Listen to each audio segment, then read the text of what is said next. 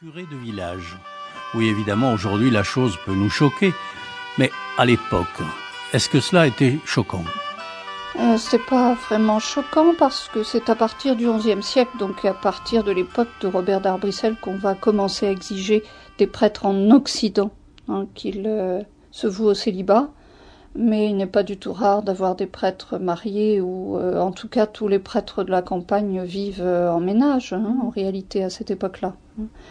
Euh, simplement, Robert d'Arbrissel va euh, lutter, lui en particulier, contre les mœurs relâchées de son époque, euh, dans le clergé comme en réalité dans la société civile, et en particulier, il va essayer de lutter contre les mœurs à la cour, oui, et contre les mœurs de la population, mais il s'y prend d'une façon tout à fait singulière, puisque il encourage les, gens à vivre et à dormir tous ensemble, hommes comme femmes, et il a d'ailleurs des problèmes avec sa hiérarchie.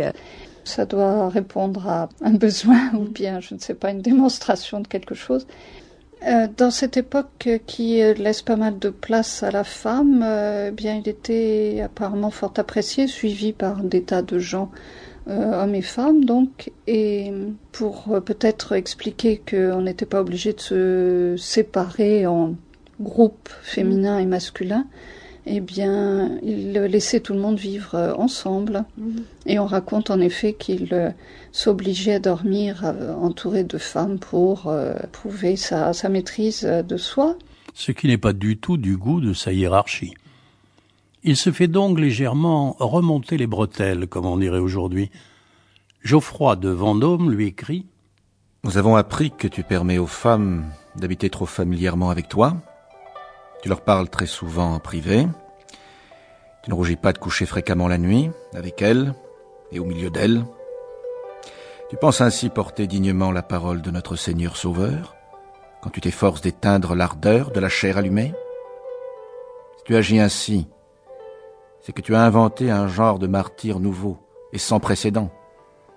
C'est d'une femme que le péché a pris naissance, et à cause d'elle que meurent tous les hommes. Mais Robert d'Arbrissel va son train. Il parcourt l'Anjou, la Touraine, le Poitou. Ses prédications soulèvent l'enthousiasme des foules. En 1096, à Angers, devant le pape en personne, il prêche la croisade et les gens par centaines s'apprêtent à partir. Robert d'Arbrissel, lui, ne part pas. Il reste en France et sillonne les routes avec son cortège d'hommes et de femmes qui le suivent toujours, qui pratiquent une vie religieuse dont les conditions sont prescrites au jour le jour par Robert. Cette communauté nomade excite la curiosité publique, mais elle éprouve bientôt le besoin de se fixer et c'est ici que la route va s'arrêter. C'est ici que les moines et les moniales, séparés, ont l'intention d'appliquer la règle de Saint Benoît, modifiée quelque peu par Robert. Et c'est à deux femmes qu'il confie le soin de veiller à la construction et à l'organisation du monastère pendant qu'il va poursuivre ses courses apostoliques dans l'ouest et le centre de la France. Mais ici, la légende rejoint l'histoire pour donner naissance au nom même du lieu, Fontevraud.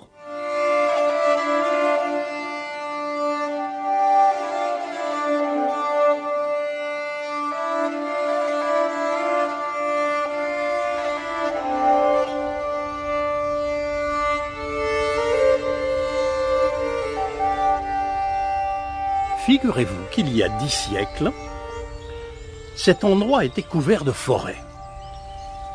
Ces forêts étaient peuplées de bêtes sauvages. Mais elles abritaient aussi une bande de brigands redoutables, qui vivaient au creux d'un vallon, près d'une source, à l'endroit même où nous sommes aujourd'hui. Ces hommes terrorisaient la contrée. Ils attaquaient, rançonnaient les voyageurs, les pèlerins.